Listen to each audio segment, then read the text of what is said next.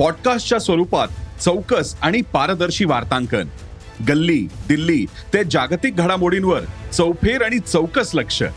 नव्या digital युगासाठी उदय सकाळच्या digital भविष्यपत्राचा. जग तुमच्यापासून फक्त एक क्लिकवर. भेट द्या ई सकाळ वेबसाईटला किंवा डाउनलोड करा सकाळ ॲप.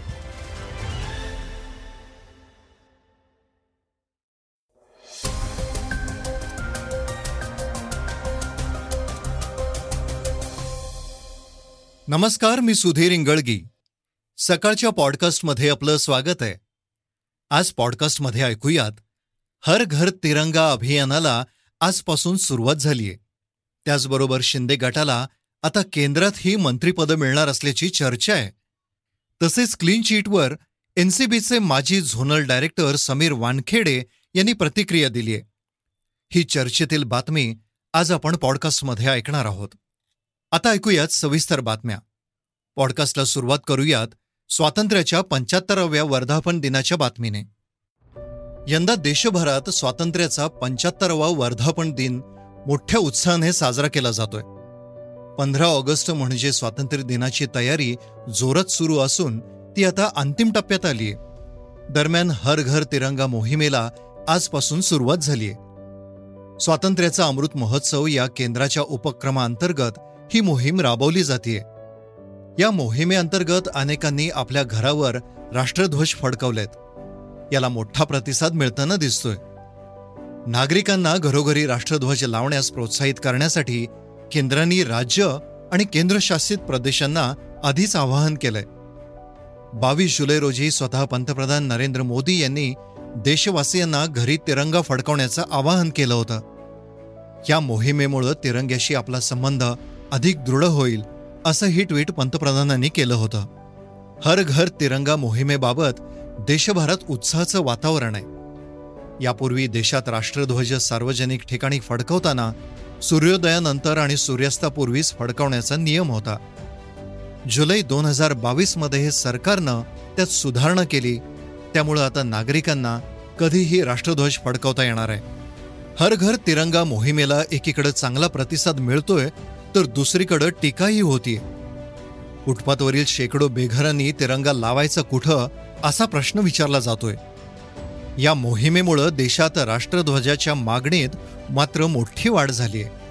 पंतप्रधान मोदींनी या मोहिमेची घोषणा केल्यापासून याची मागणी 50 पटींनी वाढलीय.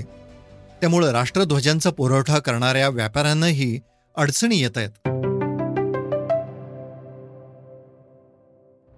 गेल्या काही वर्षापासून भारतात स्टार्टअप मोठा चर्चेचा विषय झालाय. नाविन्यता आणि उद्योजकतेतून भारत आपली प्रगती साधतोय. देश स्वातंत्र्याचा अमृत महोत्सव साजरा करत असताना देशातील स्टार्टअपची संख्या 75,000वर पोहोचण्याचा दुग्ध शर्करा योगही जुळून आलाय. दररोज नोंदणी होणाऱ्या स्टार्टअपची संख्याही भारतात सर्वाधिक आहे. देशात सध्या प्रतिदिन 80 स्टार्टअपची नोंदणी होते. पंतप्रधान नरेंद्र मोदी यांनी सन 2015मध्ये स्वातंत्र्य दिनाच्या दिवशी लाल किल्ल्यावरील भाषणातून उद्योजकीय क्षमतेचा वापर करणाऱ्या नवभारताची संकल्पना मांडली होती. त्यानंतर देशात स्टार्टअपसाठी अनुकूल वातावरण तयार केलं असून कृती आराखडा तयार करण्यात आलाय. गेल्या 6 वर्षात या कृती आराखड्यामुळं अनेक जणांनी यशस्वी स्टार्टअपची उभारणी केली आहे. भारताला जगातील 3ऱ्या क्रमांकाची स्टार्टअप व्यवस्था ठरण्यासाठी या कृती आराखड्याचा उपयोग झालाय. देशात सुरुवातीच्या 10,000 स्टार्टअपसाठी 808 दिवसांचा कालावधी लागला. पण शेवटचे 10,000 स्टार्टअप अवघ्या 156 दिवसात नोंदवले गेले. यावरून स्टार्टअपच्या वाढीचा वेग लक्षात येतो. सध्या दररोज 80 स्टार्टअपची नोंदणी होते. सरकारकडून स्टार्टअपसाठी निधी, कर सवलत, बौद्धिक संपदा हक्कांसाठी तसेच आंतरराष्ट्रीय कार्यक्रमांपर्यंत पोहोचवण्यासाठी सहाय्य करण्यात येत आहे. केंद्र सरकारकडून 1 एप्रिल 2021 पासून स्टार्टअप भारत बीज निधी योजना सुरू करण्यात आली आहे. या योजनेतून मान्यताप्राप्त स्टार्टअप संकल्पनांचा पाठपुरावा, उत्पादनांच्या चाचण्या, व्यावसायिकीकरण आदींसाठी आर्थिक मदत करण्यात येते. देशाच्या उद्योगांमधून व्यापार प्रोत्साहन विभागाकडून स्टार्टअपना मान्यता दिली जाते. स्टार्टअपमुळं रोजगार निर्मितीलाही मोठा हातभार लागत असून सुमारे 7.5 लाख रोजगार तयार झालेत. गेल्या 6 वर्षांमध्ये रोजगारात दरवर्षी 110% वाढ होतीये. एकूण स्टार्टअपपैकी जवळपास निम्मे म्हणजे 49% स्टार्टअप देशातील Tier 2 व Tier 3 शहरात आहेत. यातून भारतीय युवकांची क्षमता केवळ महानगरापुरतीच मर्यादित नसल्याचं सिद्ध झालंय. जॉन्सन अँड जॉन्सनची बेबी पावडर हा जगभरातील नावाजलेला ब्रँड असून प्रामुख्यानं लहान बाळांसाठी ही पावडर वापरली जाते. एक काळ असा होता जेव्हा या कंपनीची उत्पादनंच लहान मुलांसाठी वापरली जात होती.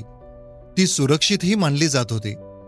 या कंपनीची उत्पादनं भारतात ही चांगलीच लोकप्रिय आहेत, पण आता पुढील वर्षापासून तुम्हाला या कंपनीची टाल्क बेस्ड बेबी पावडर बाजारात मिळणार नाही, कारण जॉन्सन अँड जॉन्सन कंपनीनं सन 2023 मध्ये जगभरात या पावडरची विक्री थांबवण्याचा निर्णय घेतलाय. अमेरिकन फार्मास्युटिकल कंपनी असलेल्या जॉन्सन अँड जॉन्सननं गुरुवारी एक महत्त्वाची घोषणा केली.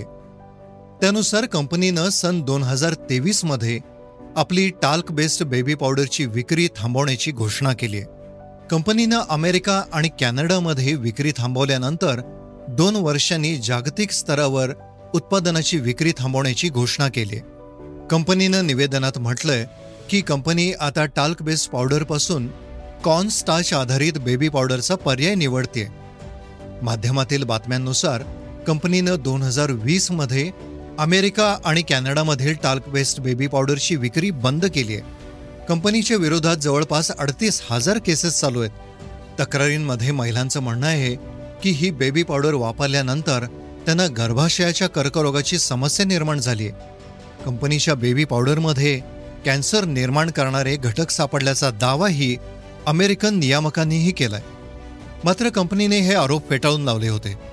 तसेच कंपनीनं त्यांचं उत्पादन सुरक्षित असल्याचा पुनरुच्चार करताना यामुळं कर्करोग होत नसल्याचं म्हटलंय. पण तज्ज्ञांचं म्हणणं आहे की जॉन्सन अँड जॉन्सन बेबी पावडरमध्ये वापरण्यात येणारे टाल्क हे जगातील सर्वात मऊ खनिजांपैकी एक आहे. हे अनेक देशांमध्ये तयार केलं जातं. कागद, प्लास्टिक आणि फार्मास्युटिकल्ससह इतर अनेक उद्योगांमध्येही याचा वापर केला जातो. कधीकधी त्यात ॲस्बेस्टॉस आढळून येतं, त्यामुळं कर्करोगाचा धोका निर्माण होऊ शकतो.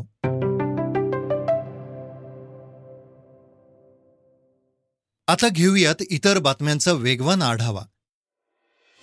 बंडखोरीनंतर मुख्यमंत्री पदाची माळ गळ्यात पडल्यानंतर आता शिंदे गटाला आणखी एक लॉटरी लागण्याची शक्यता आहे. शिंदे गटाला केंद्रात ही कॅबिनेट मंत्रीपदं मिळण्याची शक्यता वर्तवली जातीये. हिवाळी अधिवेशनापूर्वी शिंदे गटाला केंद्रातही एखादं कॅबिनेट मंत्रीपद मिळू शकतं. यासाठी शिंदे गटाकडून बुलढाण्याचे ज्येष्ठ खासदार प्रतापराव जाधव यांचं नाव चर्चेत आहे. त्यांना राज्यमंत्रीपद किंवा राष्ट्रीय पातळीवर एखाद्या कमिटीचं अध्यक्षपद देखील मिळण्याची शक्यता आहे. आपल्याकडं आता 2.5 वर्षाचा कालावधी आहे, त्यामुळं या काळात आपल्याला 5 वर्षांची कामं करायची आहेत, असं उपमुख्यमंत्री देवेंद्र फडणवीस यांनी म्हटलंय. भाजप प्रदेशाध्यक्षपदी चंद्रशेखर बावनकुळे यांची नियुक्ती झाल्याबद्दल त्यांच्या सत्कार समारंभात ते कार्यकर्त्यांशी बोलत होते. महाराष्ट्राची घडी विस्कळीत झाली आहे, तसेच राज्यात भ्रष्टाचार, अनाचार, दुराचार, अत्याचारांची मालिका सुरू होती. ती थांबवून पुन्हा एकदा महाराष्ट्राला ट्रॅकवर आणण्यासाठी आपल्याला प्रयत्न करायचे आहेत, असं फडणवीस यावेळी म्हणाले. आपल्या पक्षामध्ये सातत्य, पक्षशिस्त जे पाळतात त्यांना कधीच मागे पाहावं लागत नाही, आणि आज त्याचं उदाहरण चंद्रशेखर बावनकुळे ही पक्षाच्या सर्वोच्च स्थानावरती बसल्या. आणि मला विश्वास आहे की त्यांच्या नेतृत्वामध्ये मोठ्या प्रमाणात आपल्या पक्षाचा विस्तार होईल. माननीय नितीनजी, आम्ही सगळे त्यांच्या पाठीशी आहोत. आपला संपूर्ण पक्ष त्यांच्या पाठीशी आहे. आणि एक आता आपलं नवीन सरकार या ठिकाणी आलं आहे. माननीय एकनाथरावजी शिंदे आपले मुख्यमंत्री आहेत. माझ्यावर उपमुख्यमंत्रीपदाची जबाबदारी आली आहे. कमी काळ आहे, 2.5 वर्ष निघून गेली आहे. त्यामुळे 2.5 वर्षात 5 वर्षाचा धाव आपल्याला घ्यायची आहे. आणि महाराष्ट्राची जी घडी विस्कळीत झाली होती, ज्या महाराष्ट्रामध्ये भ्रष्टाचार, अनाचार, दुराचार, अत्याचार याची मालिका सुरू झाली होती, ती मालिका थांबवून पुन्हा एकदा महाराष्ट्राला ट्रॅकवर आणून वेगानं तो धावला पाहिजे, हा प्रयत्न आपला आहे. आता पाहूयात मनोरंजन क्षेत्रातील बातमी. सोशल मीडियावरील प्रसिद्ध मराठी चेहरा म्हणजे अभिनेत्री उर्मिला निंबाळकर. उर्मिलानं अनेक हिंदी आणि मराठी टेलिव्हिजन शोज आणि चित्रपटात काम केलंय. अलीकडंच तिनं आपल्या कारकिर्दीतलं एक महत्त्वाचं पाऊल टाकलंय. उर्मिलानं स्वतःचा यूट्यूब स्टुडिओ सुरू केलाय, त्यामुळे तिला प्रचंड लोकप्रियता मिळतेय. ती बऱ्याचदा विविध मेकअप उत्पादनांचे व्हिडिओ आणि स्किन केअर रुटीनचे व्हिडिओ शेअर करत असते. तिनं आता यूट्यूबवर फॅशन टिप्स ही शेअर करायला सुरुवात केली. क्रीडा क्षेत्रात काय सुरू आहे ऐकूया. पाकिस्तानचा माजी वेगवान गोलंदाज शोएब अख्तरनं 13 ऑगस्टला आपला 47वा वाढदिवस साजरा केलाय.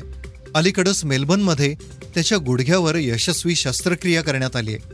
आपल्या वाढदिनी त्यानं आपल्या चाहत्यांना शस्त्रक्रियेची माहिती दिली आहे. अख्तरने आपल्या यूट्यूब चॅनलवर एक व्हिडिओ पोस्ट केलाय. शस्त्रक्रियेनंतर आता बरं वाटतंय, हळूहळू बरा होतोय.